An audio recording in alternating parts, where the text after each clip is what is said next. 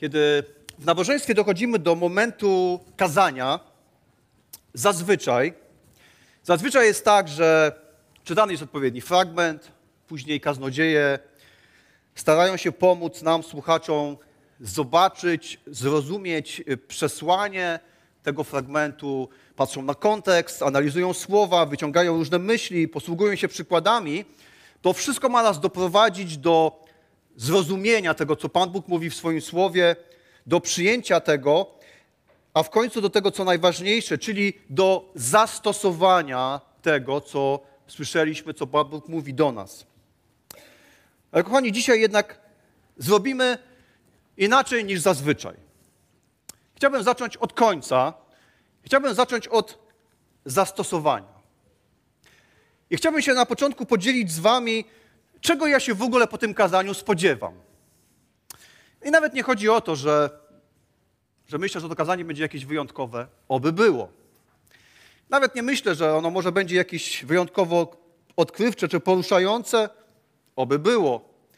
Bo tak naprawdę nie chodzi o to, co ja powiem czy zrobię, ale wiecie, spodziewam się tego, że kiedy nasze serca i nasze umysły przyjmą słowa Pana Jezusa, które dzisiaj będziemy rozważali, to spodziewam się i oczekuję, że te słowa wywrócą w naszym życiu to, do czego jesteśmy przyzwyczajeni.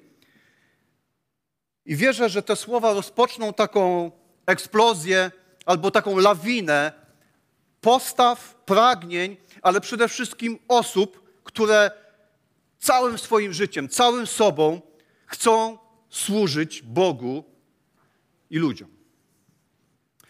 Wiecie, jak prawie w każdym kościele, kiedy zaczyna się rozmowa na temat służenia, to, to bardzo często można usłyszeć, tak, usłyszeć takie stwierdzenia, no moglibyśmy w naszym kościele zrobić więcej, moglibyśmy zrobić to albo tamto, ale, ale brakuje nam ludzi, którzy chcą służyć. I okazuje się, że tak jak w wielu różnych sferach i dziedzinach życia, także w kościele zazwyczaj działa powszechnie znana zasada, którą wielu z nas na pewno zna i kojarzy, tak zwana zasada Pareto, inaczej 80 na 20 albo 20 na 80. Ta zasada mówi o tym na przykład, że 20% naszego czasu, który poświęcamy na pracę, to 20% przynosi 80% rezultatów naszej pracy. A te pozostałe 80% czasu pracy przynosi zaledwie 20%. I ludzie, którzy badają też kościoły, mówią, że zazwyczaj, zazwyczaj w kościele jest bardzo podobnie, że ta zasada też działa. Na przykład okazuje się, że w kościele 20% członków kościoła jest aktywnych i te 20% swoim działaniem sprawia, że jakby 80% służby, która się dzieje, ma miejsce. A te pozostałe 80 zapewnia to 20 brakujące procent. Inni zwracają uwagę, że w kościele często jest, zazwyczaj jest tak, że 20% członków, sympatyków jest takimi stałymi darczyńcami i te 20% przekazuje 80% tego, co Kościół zbiera, dysponuje. Tak mówią specjaliści. Wiecie, ale ja wierzę i cały czas spodziewam się tego, że, że my w naszym Kościele będziemy przełamywać to, co jest zazwyczaj. Że w naszym Kościele będzie spadał współczynnik, nie wiem, niechęci, obojętności, konfliktowości, złości, obojętności, a zamiast tego będzie wzrastał współczynnik braterstwa, serdeczności, zaangażowania, zainteresowania drugim człowiekiem. Ja po prostu, wiecie, oczekuję, że, że w naszym kościele będzie inaczej niż zazwyczaj jest.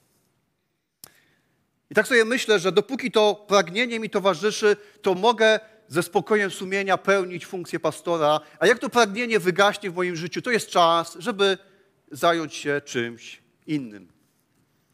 Nie wiem, czy zdajemy sobie sprawę, że to jest Boże pragnienie dla każdego z nas, że to jest Boże pragnienie dla Ciebie, dla Ciebie, dla Ciebie i dla mnie, żebyśmy służyli Mu całym swoim sercem, całym swoim czasem, całymi swoimi talentami, zdolnościami. Dlatego zapraszam, zajrzyjmy wspólnie do dziesiątego rozdziału Ewangelii Marka. Otwórzmy Biblię, jeśli mamy, Jeśli nie mamy w papierowej wersji, otwórzmy wersji elektronicznej, aplikacji biblijną. Jak nie mamy, słuchajcie, zainstalujmy sobie, jedziemy sobie w metrze, mamy trochę czasu, otwieramy aplikację, czytamy Boże Słowo, dobrze wykorzystujemy czas, a więc korzystajmy z takich możliwości. Dziesiąty rozdział Ewangelii Marka to jest ten moment, kiedy, kiedy Jezus jest w drodze ze swoimi uczniami do Jerozolimy i zmierza w stronę tych wszystkich dramatycznych wydarzeń Wielkiego Tygodnia. Wiersz 32 czytamy, byli w drodze i zmierzali do Jerozolimy. Jezus ku ich zdziwieniu szedł przed nimi. Tych zaś, którzy szli za nim, ogarnął lęk. Wtedy znów wziął dwunastu i zaczął im mówić o tym, co ma go spotkać. Oto idziemy do Jerozolimy, Syn Człowieczy zostanie tam wydany arcykapłanom i znawcom prawa. Ci skażą go na śmierć, wydadzą poganą, będą z niego szydzić, będą go opluwać, ubiczują go i zabiją, lecz on po trzech dniach zmartwychwstanie.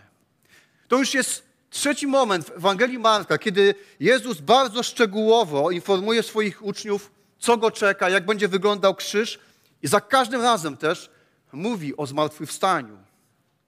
I Marek zwraca uwagę, że, że na tym etapie podróży atmosfera, jaka panuje w tym gronie, jest, jest bardzo napięta.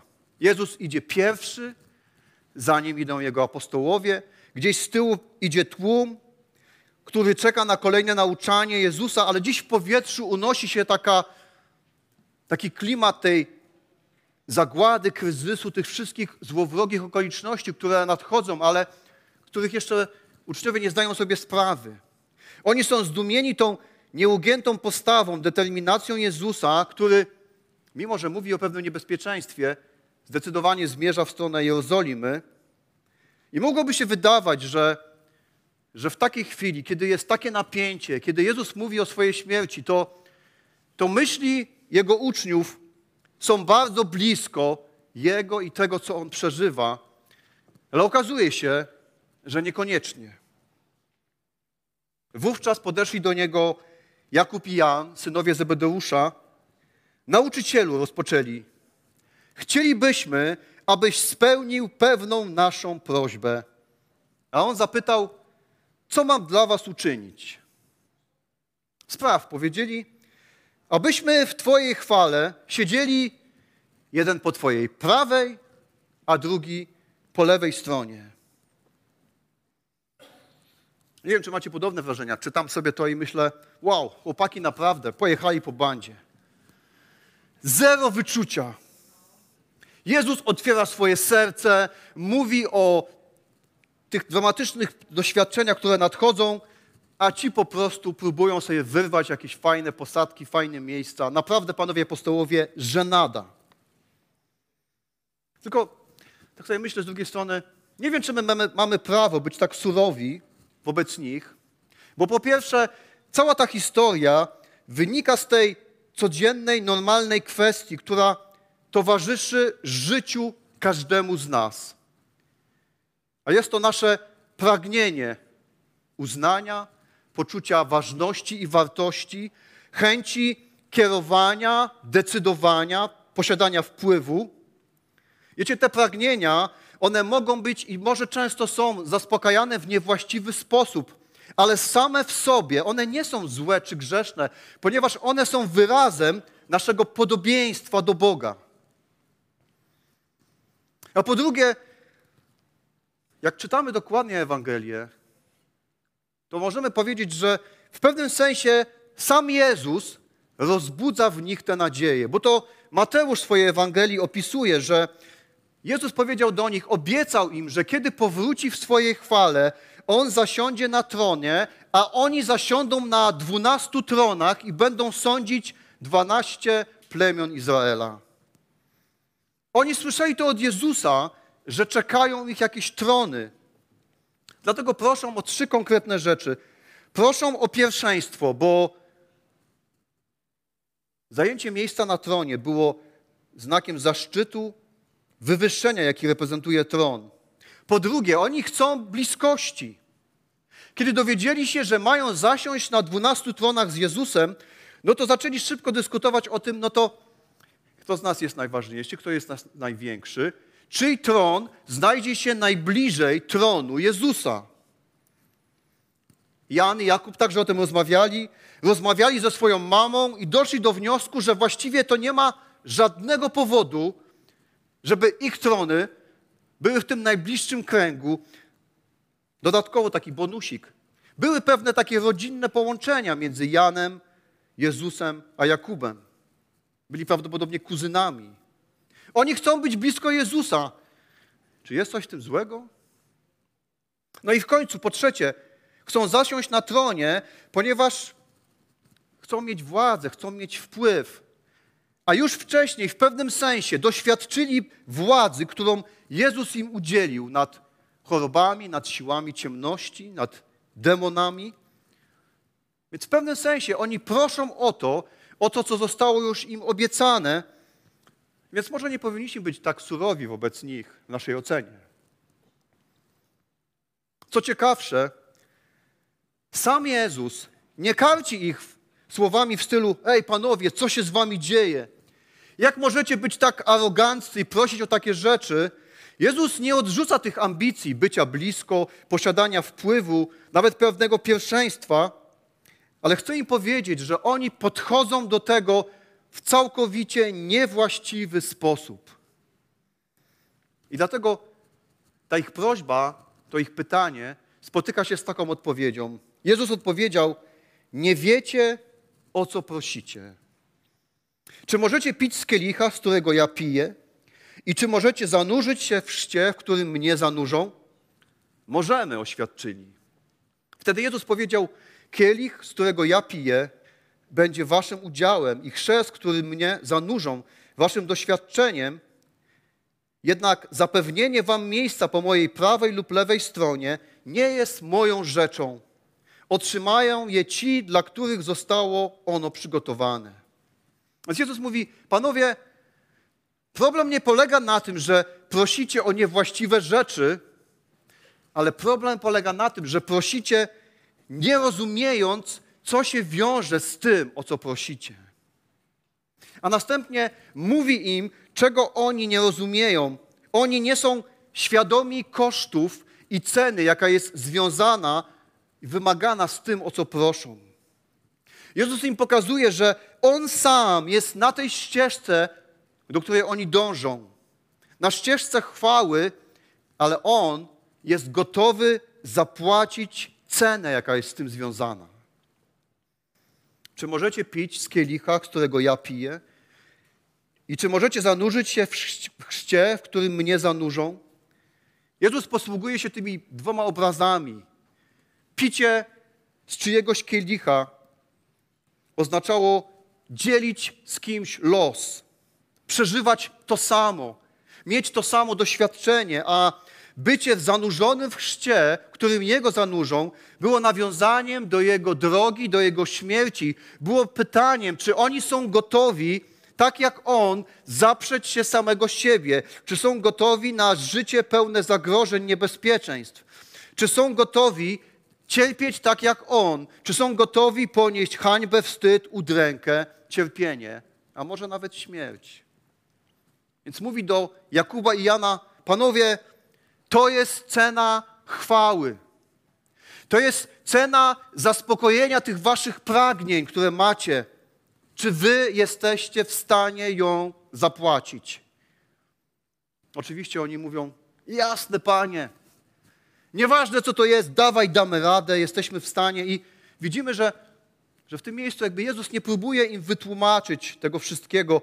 Pozostawia to późniejszym wydarzeniom, pozostawia to działaniu Jego Ojca, Ducha Świętego, jakby przyjmuje tą ich deklarację jakby na słowo. I to, co oni deklarują, to wszystko za jakiś czas ma miejsce i dzieje się w ich życiu. W 12 rozdziale dziejów apostolskich czytamy, że Jakub jest pierwszym z apostołów, który umiera w męczeński sposób, zostaje ścięty przez króla Heroda. I wszyscy kolejni apostołowie, gdy nadeszła ich kolej, zostali skazani na śmierć ze względu na Jezusa, a Jan był tym ostatnim. Zmarł raczej śmiercią naturalną, ale wiemy, że jego życie było pełne wyzwań, trudności. Między innymi pod koniec życia został skazany na, na wygnanie na wyspę Patmos. Doświadczył wielu cierpień, wstydu i kary ze względu na swoją wiarę. Więc to, co oni, o co oni prosili, się wydarzyło. Ci bracia jakby otworzyli taki nawias męczeństwa. Jakub go otworzył, Jan go zamknął. Więc Jezus mówi o tej cenie, ale potem, potem też wyjaśnia, że nie może spełnić tego, o co proszą, dlatego że to nie do Niego należy decydowanie o tym, kto gdzie zasiądzie, jaką nagrodę otrzyma. Mówi, to jest kwestia mojego Ojca. On o tym decyduje. Dalej czytamy. Prośba Jakuba i Jana oburzyła pozostałych dziesięciu. Lecz Jezus przywołał ich i powiedział: Wiecie, że ci, którzy uchodzą za przywódców narodów, podporządkowują je sobie, a ich dostojnicy uciskają je. Nie tak ma być pośród was. Kto między wami chciałby być wielki, niech będzie waszym sługą. I kto między wami chciałby być pierwszy, niech będzie sługą wszystkich. Gdyż Syn Człowieczy nie przyszedł, aby mu służono, lecz aby służyć i oddać swoje życie na okup za wielu. A więc kiedy, kiedy uczniowie i Jezus idą do Jerozolimy, Jezus widzi czekający go krzyż. Jakub i Jan widzi, widzą oczekujące ich trony, na których będą mogli zasiąść. A co widzi ta pozostała dziesiątka? No nie wiem, to co zobaczyło, czytamy, naprawdę nieźle ich wkurzyło. Najbardziej chyba byli źli na to, że ci dwaj szybciej dotarli do Jezusa ze swoimi pragnieniami. Bo tak naprawdę ta pozostała dziesiątka chciała dokładnie tego samego, co Jakub i Jan, no ale byli źli, że tych dwóch ich ubiegło. No to zrozumiałe, często to wyjaśnia też nasze poczucie złości czy frustracji. Jesteśmy zdenerwowani, zawiedzeni, źli, no bo ktoś inny wcześniej pomyślał o czymś, ktoś inny wcześniej wyprzedził nas i był przed nami. Jezus, widząc to wszystko, zgromadza całą dwunastkę i mówi: Panowie, usiądźcie, chcę Wam coś powiedzieć ważnego. Ważny moment. Przyjrzyjcie się władcom tego świata. Przyjrzyjcie się ludziom, którzy sprawują jakieś ważne funkcje, od których tak wiele zależy. Przyjrzyjcie się.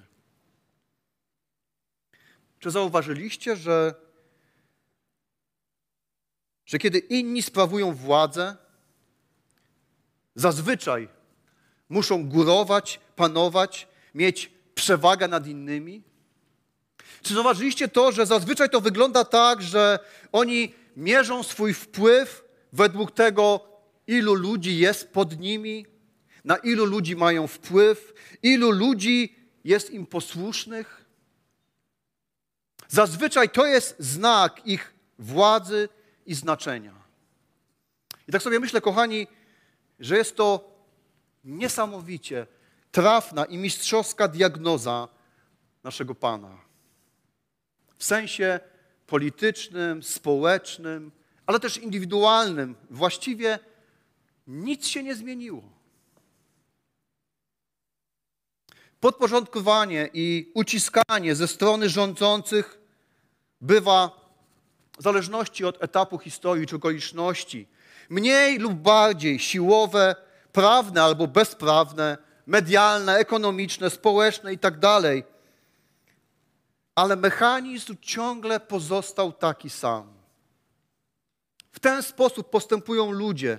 I to powoduje różnego rodzaju rywalizacje, konflikty, współzawodnictwo, oszukiwanie, politykowanie, spiskowanie, manipulowanie, w najgorszych scenariuszach wojny, cierpienie, okrucieństwo, niesprawiedliwość i tak dalej. W taki sposób ludzie w tej makro, ale też często w mikroskali realizują tą swoją potrzebę uznania, znaczenia, wpływu i władzy. Myślisz sobie, no tak, to tam ci rządzący, ale to mnie nie dotyczy, ja tak nie działam. Na pewno? To dlaczego, dlaczego się tak denerwujesz? Dlaczego jesteś taki wzburzony? Dlaczego jesteś taka zagniewana? Dlaczego jesteś taki krytykancki albo zły, kiedy ktoś, nie wiem, nawet w Twojej rodzinie, w Twoim środowisku albo w Twoim kościele zrobił coś, zachował się nie tak, jak Ty myślisz, nie tak, jak Ty to widzisz, nie tak, jak Ty byś chciała i tak dalej. Mechanizm jest niezmienny. Tak jest zazwyczaj. Tak sprawy wyglądają w tym świecie. Ludzie na różne sposoby, w makro i w mikroskali, próbują wpływać, próbują mieć władzę nad innymi. Jezus mówi: Nie tak ma być pośród Was. Nie tak ma być pośród Was. Kto między Wami chciałby być wielki, niech będzie Waszym sługą, i kto między Wami chciałby być pierwszy, niech będzie sługą wszystkim. Jezus mówi: Pośród Was ma być inaczej niż zazwyczaj. Inaczej niż zazwyczaj. Pośród Was, czyli pośród kogo? Jezus mówi: Pośród moich uczniów. Pośród ludzi, którzy są częścią mojego królestwa. Czy jesteś Jego uczniem? Czy jesteś częścią Jego królestwa? Jeśli tak, jesteś wezwany i wyzwana, wezwana, aby żyć inaczej niż zazwyczaj. Jezus ukazuje, ukazuje ten paradoks wiary. Aby żyć, trzeba stracić życie. I żeby doświadczyć wielkości, trzeba postawić innych na pierwszym miejscu. To znaczy, że w kościele nie ma miejsca na hierarchię w żadnej formie.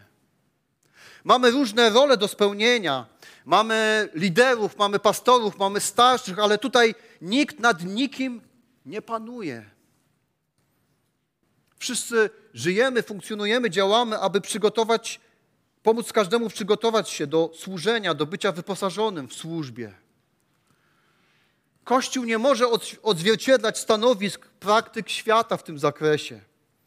Dlatego w Kościele nie ma miejsca na przepychanki, koalicje, promowanie siebie, na preferowanie swoich zachcianek. Nie ma miejsca na faworyzowanie jednych kosztem drugich. Nie ma miejsca na półprawdy, zgorzknienie, bierność, złośliwość, plotki. Nie ma miejsca na to, co zazwyczaj w świecie. Nie tak ma być pośród Was.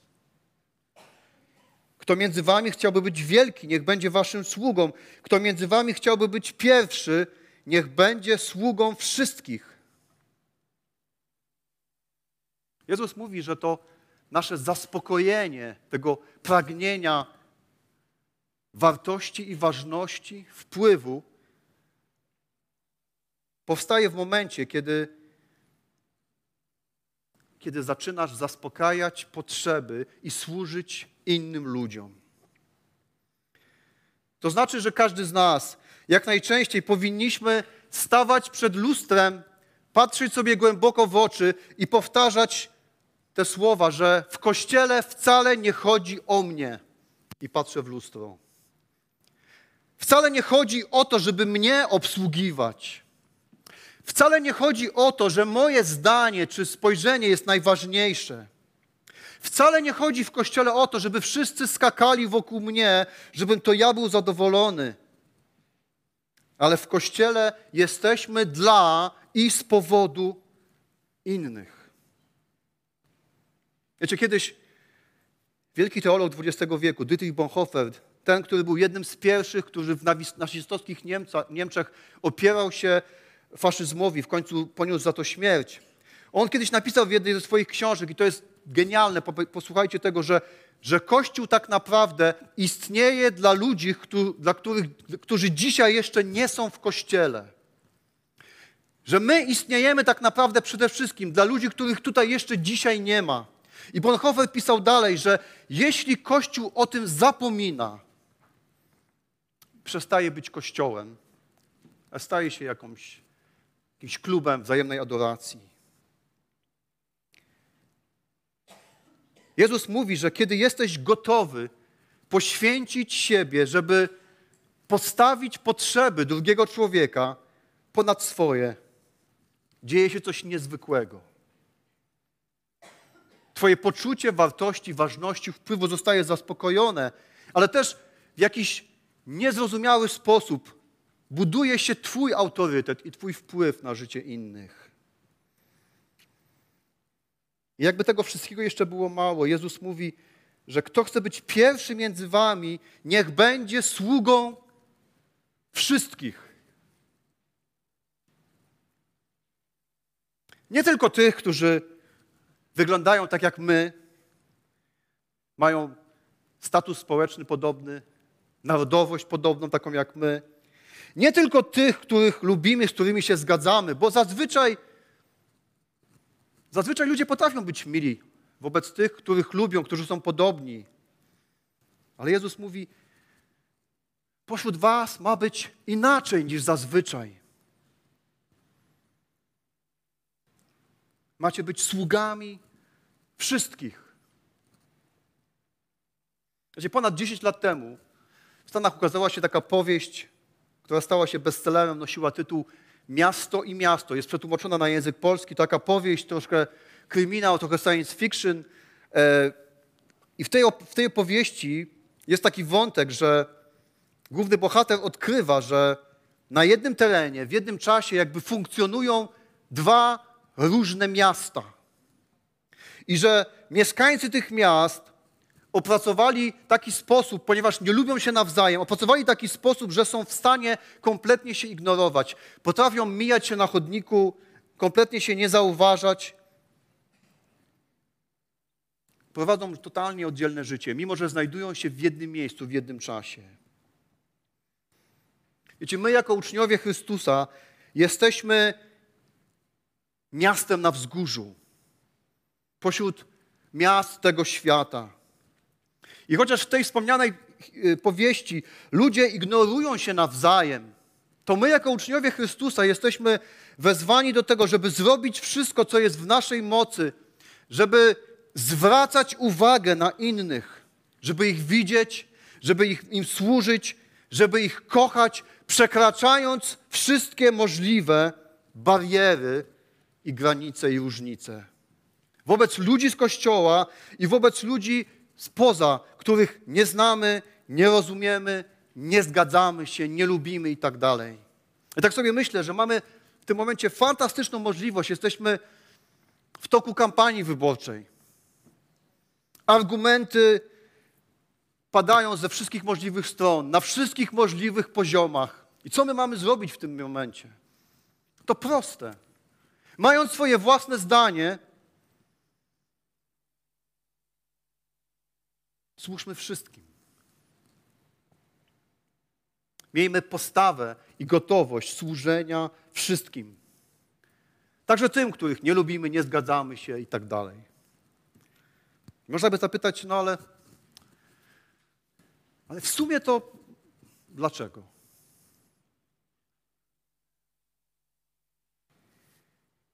Jezus kończy to swoją lekcję słowami Gdyż Syn Człowieczy nie przyszedł, aby Mu służono, lecz aby służyć i oddać swoje życie na okup za wielu.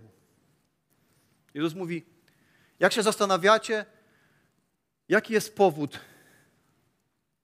to tym powodem, mówi Jezus, jestem ja.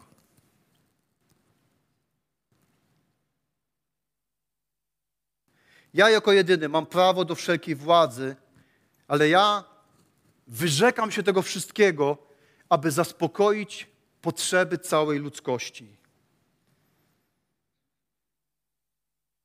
I to, co ja robię, mówi Jezus, jest znakiem i rzeczywistością, jak funkcjonuje moje królestwo i mój kościół. Gdzie Jezus nie jest jak dowódca, który wysyła swój oddział do walki, a sam sobie gdzieś siedzi bezpiecznie z tyłu.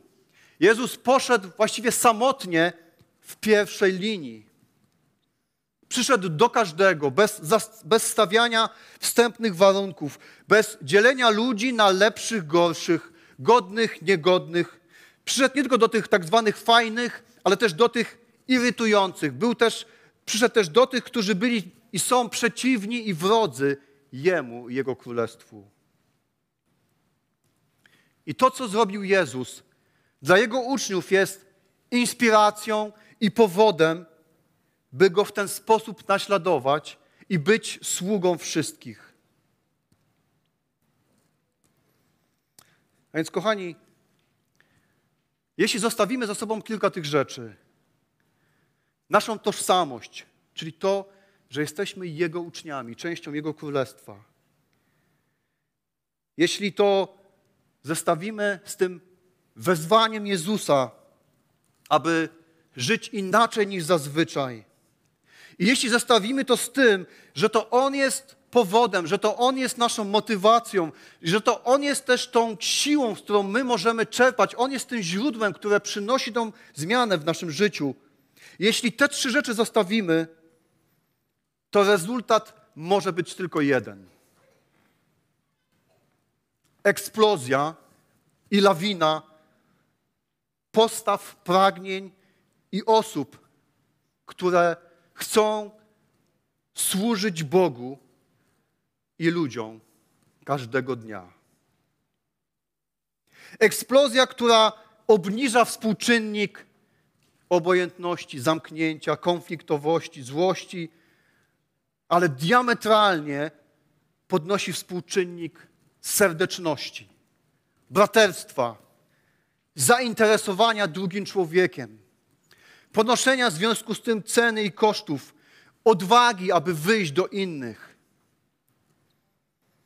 Wiecie, taka eksplozja sprawia, że przestajemy się zastanawiać, obwiniać, usprawiedliwiać, a to, że za mało jesteśmy zaangażowani, a to, że nie mamy czasu, a to, że coś tam robimy, to znika. Ta eksplozja to znosi, bo zaczynamy wtedy żyć jakby w innym wymiarze Nasze życie staje się miastem na górze, które jest widoczne i wskazuje na Chrystusa. Nie tak ma być pośród Was. Kto między Wami chciałby być wielki, Niech będzie waszym sługą i kto, będzie, kto między wami chciałby być pierwszy, niech będzie sługą wszystkich, gdyż Syn Człowieczy nie przyszedł, aby mu służono, lecz aby służyć i oddać swoje życie na okup za wielu.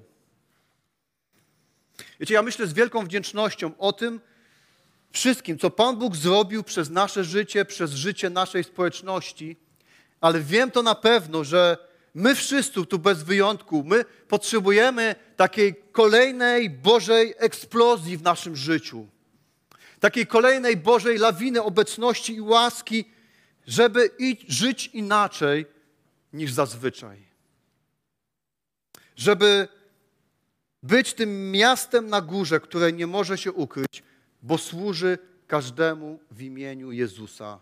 I kochani, taki kościół budujemy. Do takiego kościoła współtworzenia zapraszam nas wszystkich a Ciebie, Panie, prosimy, daj nam mądrości, mocy, odwagi, pokory, czego nam jeszcze potrzeba dla Twojej chwały. I pamiętajmy to, jedną też prostą myśl. Pomożemy naszemu miastu poznać Jezusa lepiej, jeśli będziemy służyć z takim poświęceniem jak On. Powstańmy do modlitwy.